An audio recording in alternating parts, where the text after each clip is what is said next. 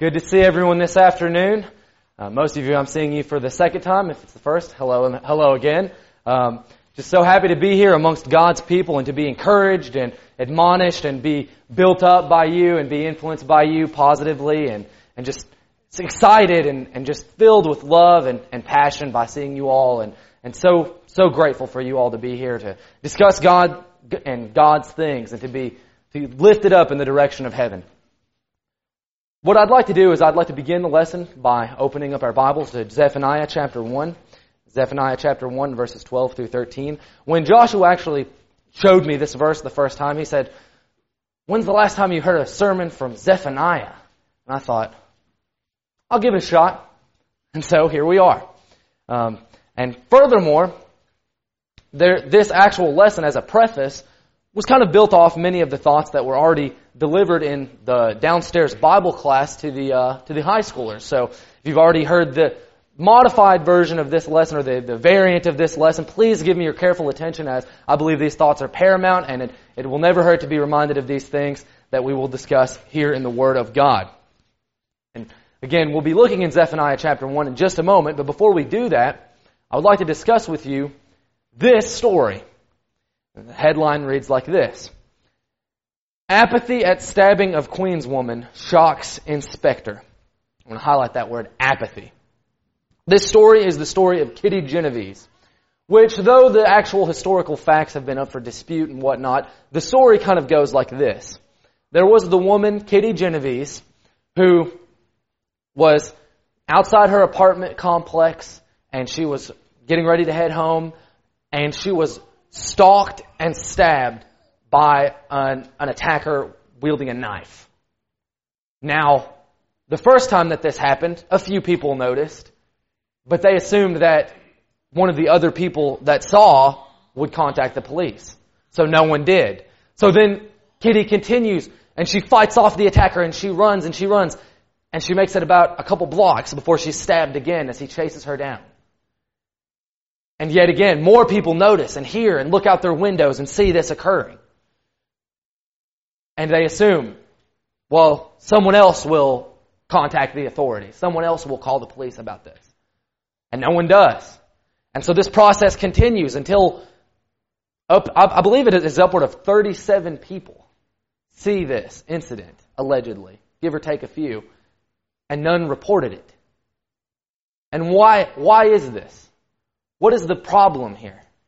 Why did no one do it? It's because they assumed that someone else would handle it. They assumed that someone else would step up. And more deeply, what is the deeper problem here? Well, apathy, just as is in the title. Impartiality. Lack of concern or care. Lack of effort. Disregard. Indifference. And that is what we're going to be discussing tonight, is this concept of indifference. And more specifically, spiritual indifference. But before we get on to that, a few illustrations. Here we have this, the, just the picture of, oh, this, this old lady fell on the street. Well, look at, look at the crowd. No one responds. And, and what do we think of these people that kind of just see this occur and just pass by without a second thought? Well, we think these people ought to be pretty rotten. You know, just walking by assuming someone else will help. What of, what of this? This man who's, you know, he's on the job and he's kind of just half-heartedly just, ugh, but given a, a, a lackluster effort to his job and his career and his contribution to society, well, we think, well, that guy's lazy. Bad character. Here we see this, this, this obviously played out scene to which most of us, I assume, can relate, where one partner is just kind of like off in la la land while the other is clearly upset. And what do we think of this guy who's not paying attention to his significant other? Or the woman who is? We think, get it together. Pay attention to your spouse or your significant other and love them. And we notice that there is this, this disregard and this lack of concern and this lack of care that is, is such a problem. And this isn't a worldly example, but we can, we can see that this could definitely be a spiritual problem as well. Can we be indifferent to the Lord? And furthermore, is the Lord indifferent to us? As we read in Zephaniah chapter 1 and verses 12 through 13, then we can see the answer to that question. Is, is the Lord indifferent and do, do people feel like this? Are there people in the world who believe that they can just do nothing and they believe that they can just rest on their laurels and they can be indifferent to God? What's his attitude toward that? At that time, I will search Jerusalem with lamps and I will punish the men who are complacent. Those who say in their hearts, the Lord will not do good or do ill. Their goods shall be plundered and their house laid waste. Though they build houses, they shall not uphold, inhabit them. Though they plant vineyards, they shall not drink from them.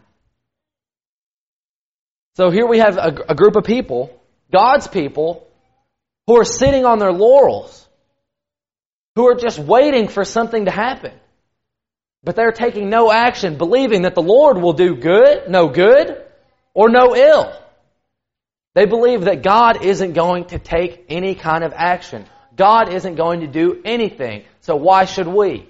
And this is an example of a lack of faith in God. So we have to ask the question just as they did. Will the Lord do nothing? Is it so that God is some kind of watchmaker that designed the watch and left it on the table to tick away? Or does God act in the world? And should we respond to that action? Does God care about us? And if that's so, then how much should we care about Him? And how much love should we have for Him in response? This problem of indifference, of even asking the question, will the Lord do nothing? To see what you can get away with without the Lord responding, without the Lord chastening, without the Lord's judgment. This is a clear sign of a weak and frail faith. The kind of attitude that is played out here in asking the question, will the Lord do nothing? And there's, there are groups who ask this kind of question. If we look in Revelation chapter 3 and we turn to Revelation chapter 3, we'll, we, we, we'll know. Is this a sin? Is this a problem to have this kind of attitude? We look at a group here and ask, what does this look like? What does the, the problem of spiritual indifference look like? Revelation chapter 3, starting in verse 15 and down to verse 19. I know your works. You are neither cold nor hot. Would that you were either cold or hot. So because you are lukewarm and neither hot nor cold, I will spit you out of my mouth. I counsel you to buy from me gold refined by fire, so that you may be rich, and white garments so that you may clothe yourself, and the shame of your nakedness may not be seen, and salve to anoint your eyes so that you may see.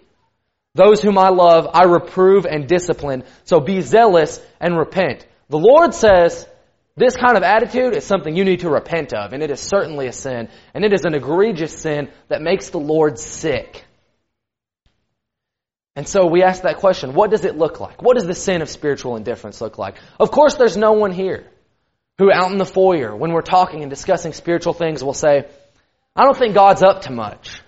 I don't think God's done much in my life. I don't think the Lord's really going to do anything. I don't think Judgment Day could come now. I, I think that's something that's just going to happen at my convenience. None of us are going to say that. But I fear and I believe that all of us, and even myself, have been guilty before of casting aside the necessary and due zeal of hastening the day of Christ's return in our actions. And, and in this group, we see that they're neither cold nor hot. And so, what does that mean? That means that they're not stirred up, they're not concerned, they're not. Their minds are not fixed on spiritual things at all. They're going through life with this apathetic attitude toward everything with no purpose and no direction. They're not, in their own minds, they're not happy to be a person of God. They're not sad about it. They're just, eh, just kind of just waking up, going through the motions, doing things in a rote, routine kind of way. And, and, and the question is, why? Why were they lukewarm? Why did they have this attitude? Well, we just read there that it was because they, they said that they have need of nothing. They felt as though that everything was provided for them. And how much of a problem can this be for us? Especially in this just bountifully blessed country.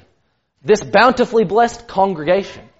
And, and just in our own individual lives. Blessed so heavily. I can't remember the last time that I went hungry. I can't remember the last time that I didn't have a bed to sleep in. And I can't remember the last time that if I wanted to reach out to a brother or sister in Christ, that they were there for me. I can't, I can't remember those times. And so I can't settle in and get comfortable with where I'm at and become lukewarm.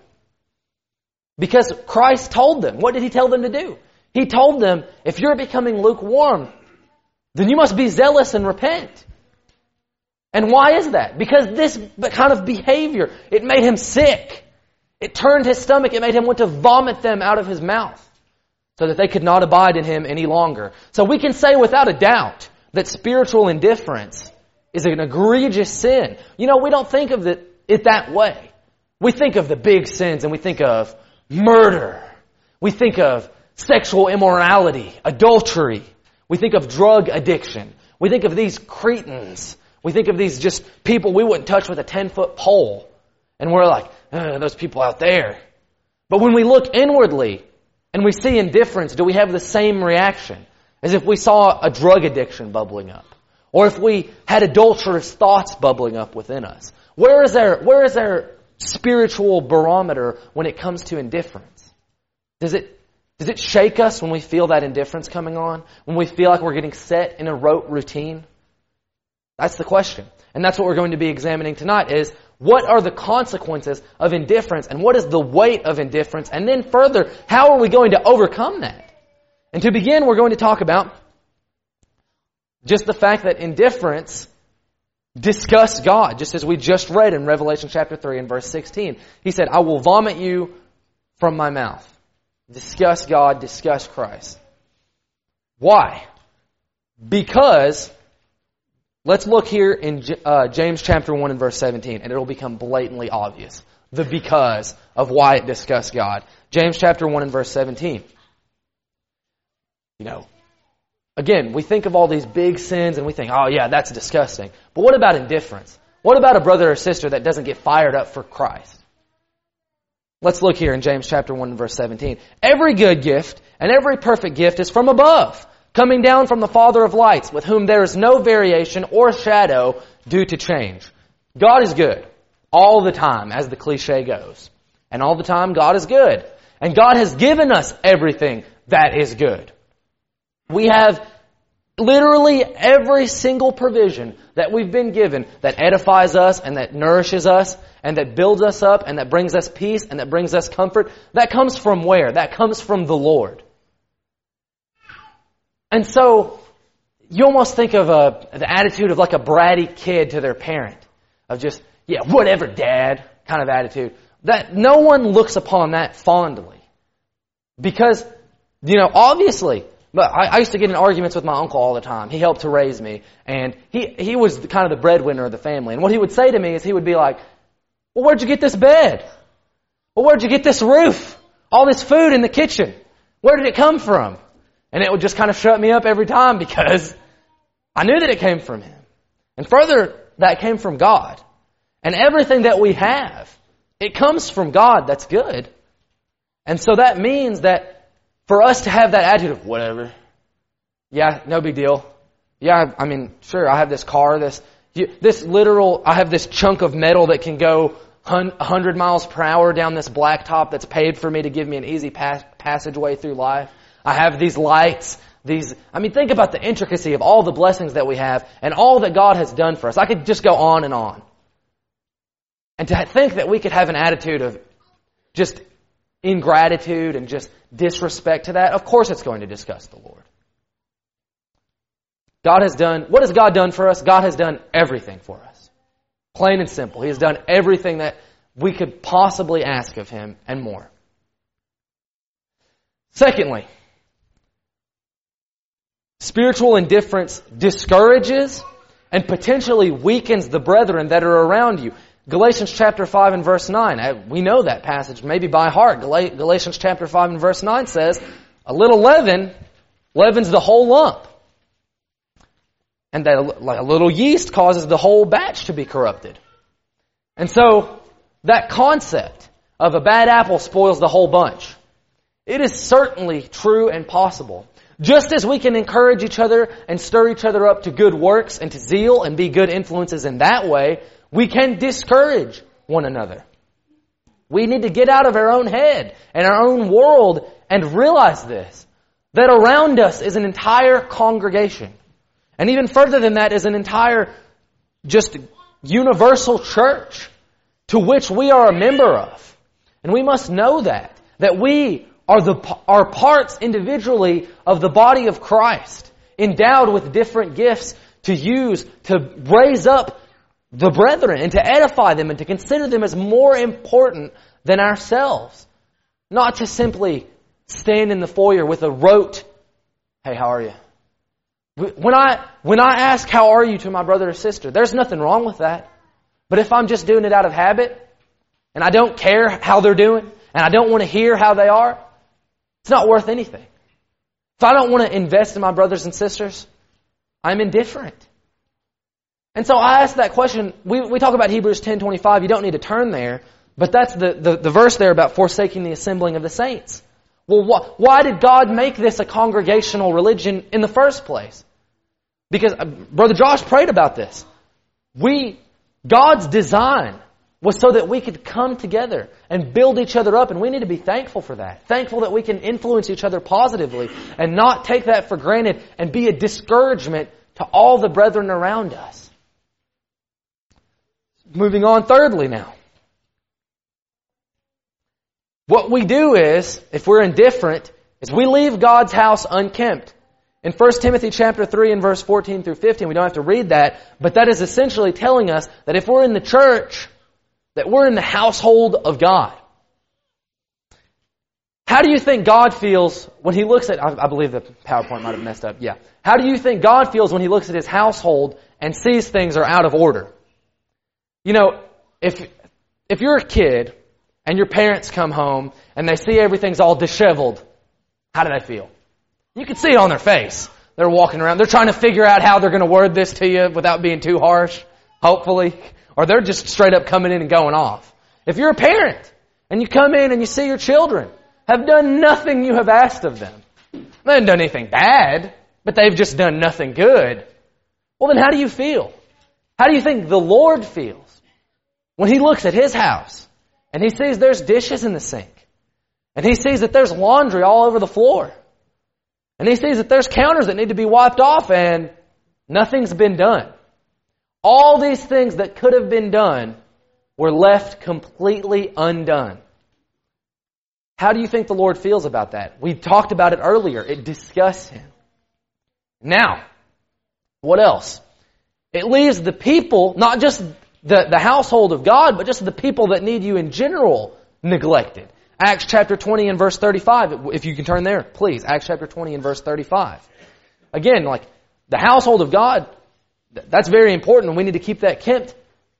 But there's people as well in and out of the world that, that need attention. And, and that we need to talk about that as well. Acts chapter 20 and verse 35.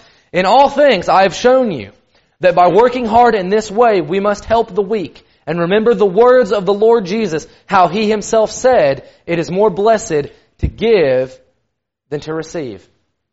Indifference, it leaves the needy in need.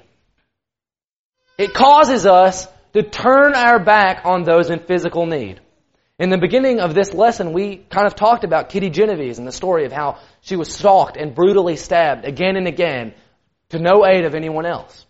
We saw those examples of the guy who's slacking on the job, the relationship where the guy's not paying attention, and we saw the, the granny that had fallen, and those, those very materialistic things that were just going unnoticed. And that's what we do when we're spiritually indifferent.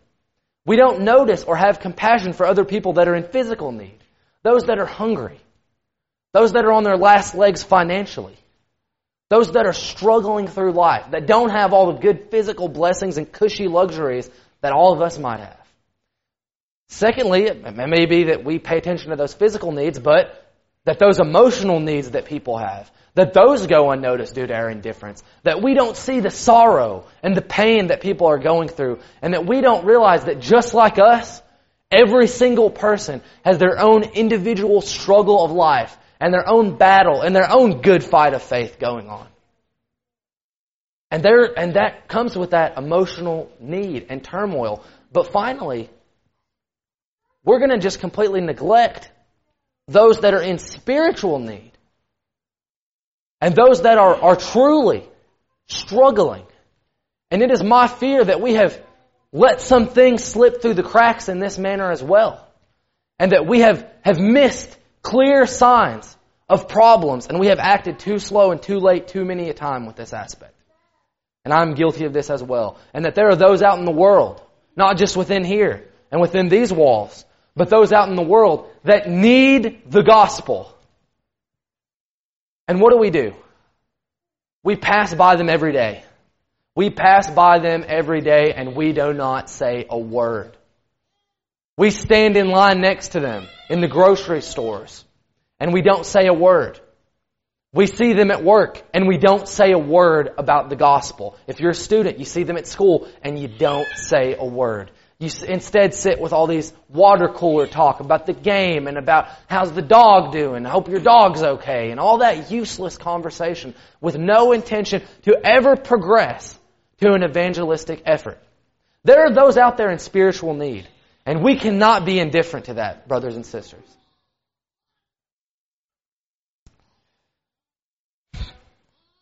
Finally, the consequence of spiritual indifference is that it causes us ultimately to lose our soul.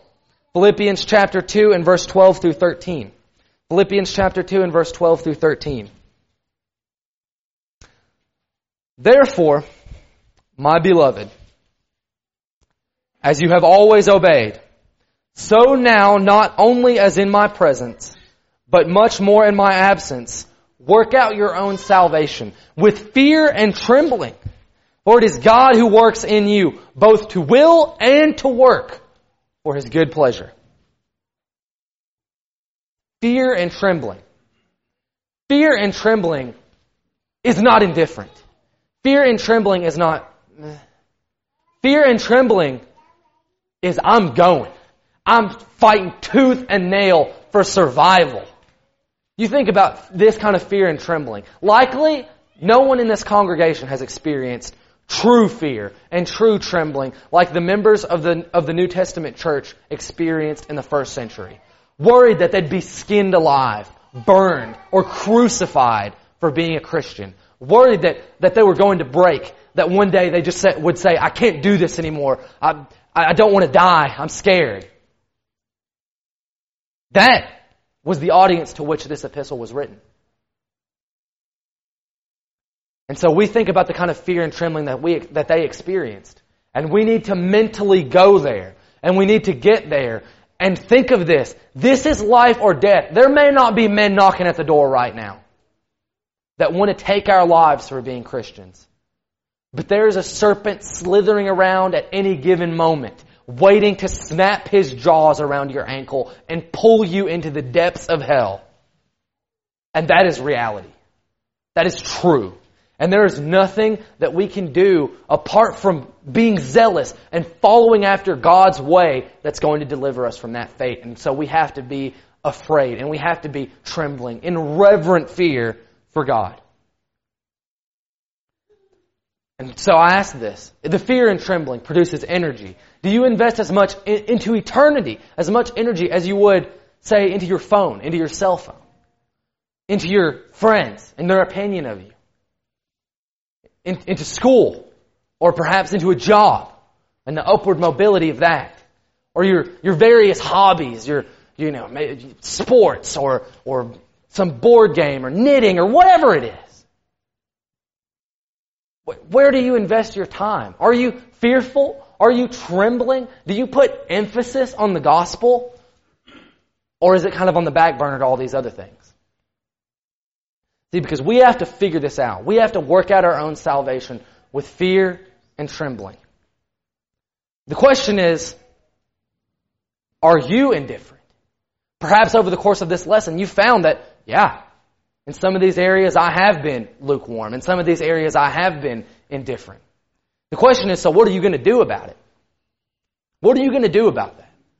Are you going to continue to sedate yourself with entertainment and just relax on your couch and talk to your buddies and pass the time away? Or are you going to repent? Are you going to make an active effort to change? I'm going to tell you what you can do. You can do that. And we're going to talk now about ways that you can improve your spiritual life and ways that you can break out of this lukewarm, indifferent attitude of, will, is God really going to do anything? Is it, what's, what's, will the Lord do nothing? Will the Lord do good? Will the Lord do evil? Well, what should I do? We have to overcome indifference. And that means that we're going to have to love more.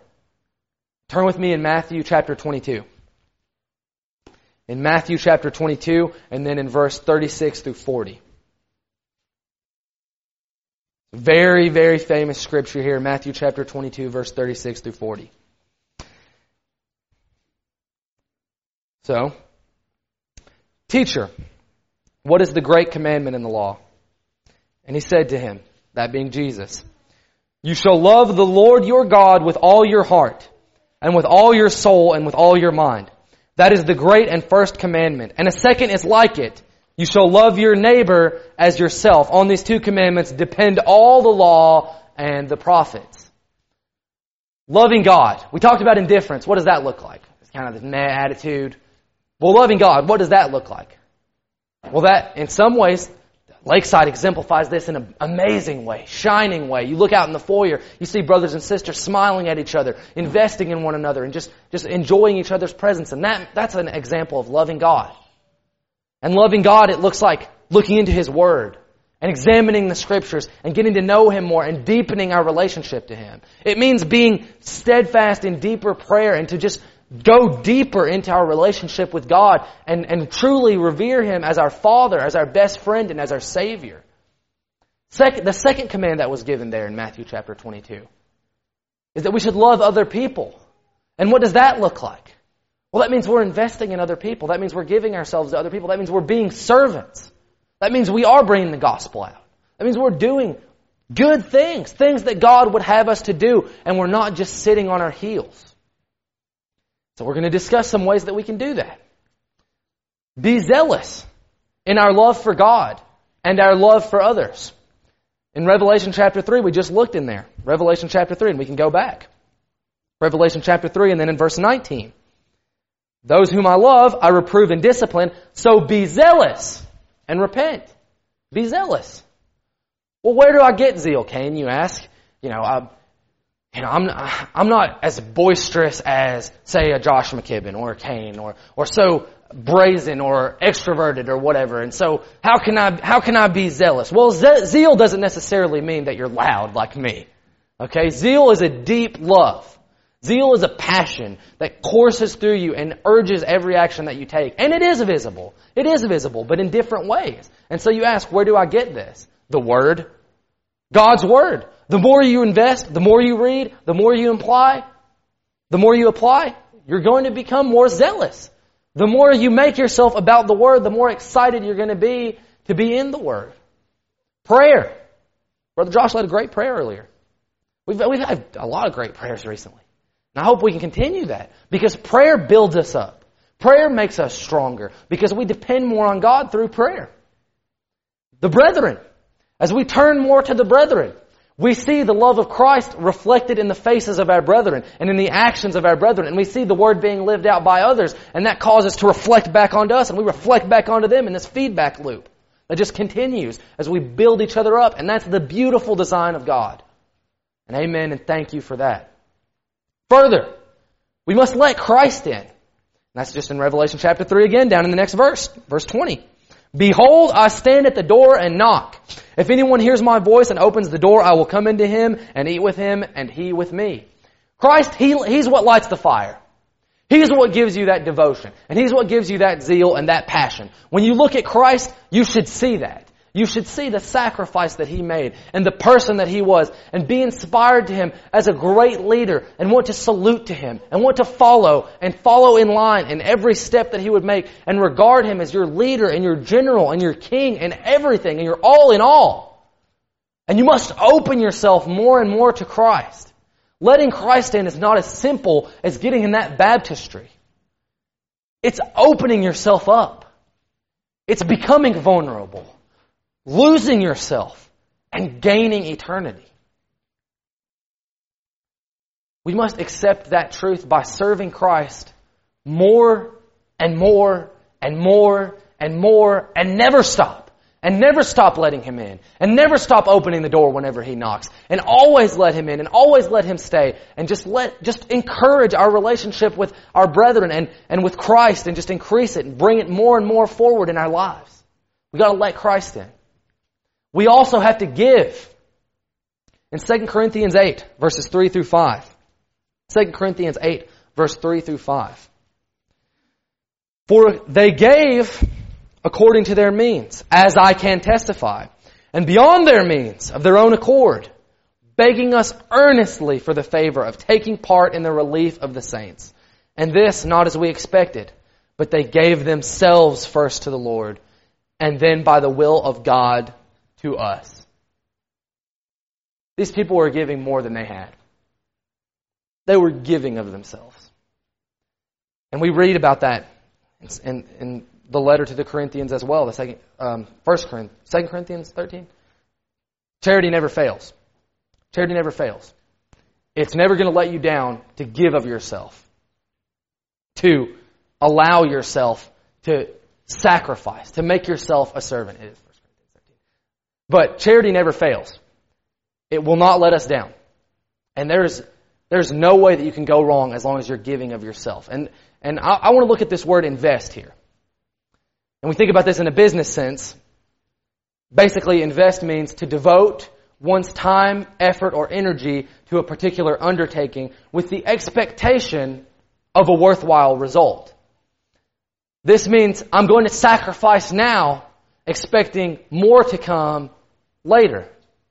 And that is what we ought to do. We ought to give.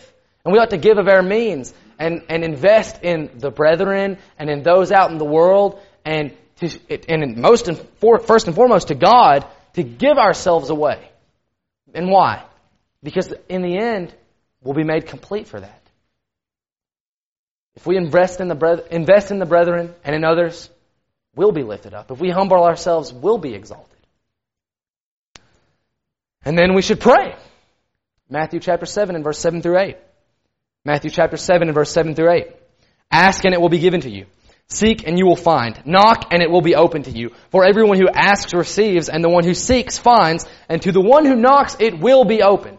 If you're looking and you're seeking and you want what God has to offer, He makes it readily available to you. But it's a matter of how zealous you are to receive it. Or whether or not, you know, you kind of think about when you're working a, a normal secular job or, or an office job and, and you've got You've got specific hours. And you kind of tell yourself, like, man, I'd really like if someone could give up some hours so I could take some overtime. But then when the actual time comes for the overtime to appear on the schedule, you decide, ah, I don't know if I actually want that or not. Seems like a whole lot of work. That's kind of an attitude that we have to avoid when we're asking and when we're seeking and we're knocking. We have to do that diligently and with, with complete integrity, and we have to be congruent when we do that. You know what I mean when I say congruent? Everything has to line up. Our heart and our will and our mind has to match our actions. And so when we're asking for something like patience, when we're asking for something like opportunities to spread the gospel, when we're asking for, for to be lifted up and to be edified, we know that that includes in patience that there's going to be tests that test our patience, that cause us to, to just groan and we know that when we ask for opportunities for evangelism, that there's going to be people that we're going to have to sit down with again and again and again and discuss hard truths about the New Testament. We know that. And we know that as we just look and seek for more opportunities to be better Christians and to grow and be edified, that there will be challenges. And so when you ask God to grow and to be admonished, do you mean that? Do you really want to be chastened by God? Do you really want that? Do you want to grow in Christ? If we want to come alive and burn brighter, God will give us what we need to do it. But that might not be what you want. It might not be comfy. It might not be cushy. It might be in the form of a challenge. It might be in the form of a rebuke. It might be in the form of a car broken down on the highway. It might be in the form of uh, just Anything, any kind of challenge that you could possibly imagine. It might come in the form of tragedy, of disaster, of of just, there's so many trials it can be. It can certainly come in the form of blessings. It can come in the form of, of comfort, and it can come in the form of peace, and it can come in the form of a brother whose shoulder you can cry on, or a sister whose shoulder you can cry on. But it may come, and it, you may not want it. And if you don't want it, you won't receive it. And that's what we study here. And the, so the question is, are you brave enough to ask for the indifference that is within your heart, be there any, that it be cleansed from you, and that it be ripped out from you, and that you have to face whatever challenges or receive whatever blessings necessary to be purified of that indifference. We must do away with our excuses. Matthew chapter 12 and verse 30. Matthew chapter 12 and verse 30, Jesus said in culmination, this is the definitive answer to the question, will the Lord do nothing? Whoever is not with me is against me, and whoever does not gather with me scatters. If you are on the side of Christ, you're in big trouble. You will not enter into the kingdom of heaven. If you're sitting on the fence, even as a Christian, if you're resting on your laurels and you know that, and you continue willfully doing nothing for God, you do not work on that, you do not grow in that, you're in trouble. If you've never even obeyed the gospel, you're in trouble, for sure. It doesn't matter if we've had a really long day, week, month, whatever, and we're just waiting for the, the storm to kind of settle. It doesn't matter if you're tired. It doesn't matter if you're hungry. It does not matter if you've had trouble focusing in services. It doesn't matter if this guy next to you is just being really distracted and keeps coughing all the time, nudging you on the shoulder. Hey buddy, listen to this. It does not matter. It doesn't matter if you have doubts within you. It does not matter if, if you're afraid. It does not matter if you are indifferent. You have to get over that. And you have to overcome your indifference. And why? Because Christ gave everything. And He deserves all love and all due respect and all honor and all glory and all praise for that. We gotta love the Lord. We gotta pay careful attention to our steps and to the worship of God. We have to be locked in. We have to be congruent with who we are and why we're here. We have to sing feverishly with the saints to God as we've done and lift up not just our words and our mouth, but our hearts in praise to Him. We have to pray on. We have to continue to pray and go deeper and deeper in prayer and make our, make our prayers more and more intimate and more and more vulnerable and depend more and more on God to lift us up and to give us the zeal that we need. And we have to be willing to pray for the things that are difficult at times. I don't know if I said this already, but we have to love the Lord. And so that cannot be emphasized enough. We have to love the Lord. And what does that mean? In John chapter 14 and verse 15, Jesus said, If you love me, you will keep my commands. And so for the Christian, if you have not been keeping the Lord's commands, you have become lukewarm, you have become indifferent, and you feel as though maybe this, this lesson has, has heavily applied to you in your own life in some areas. And you want the encouragement of the saints, and you want to be stirred up, and you want to be zealous. We talked about that. The brethren are here to reflect Christ's love to you and to be servants to you and to show you zeal and love for the Lord and for Christ. Furthermore, though, if you have never obeyed the gospel, and if that is a result of indifference, and if you've just kind of been sitting here like, I'm just waiting for this moment of passion, or this, this time where I'm finally going to break, you're going to be waiting for a long time. And that time may not come. The Lord, He could return any moment. You could be sitting here now, doing everything you can to scrape and claw and run away from the truth. But the reality is that if you have not obeyed the gospel, you've not been baptized into Christ, and if, especially if that is a result of indifference, after hearing this lesson, then you'll have no excuse on the day of judgment. But so what we do is we offer and we extend to you right now. I'm going to be standing right over here. It, it is all ready. We all stand ready to assist you in any way that we can as we stand and sing.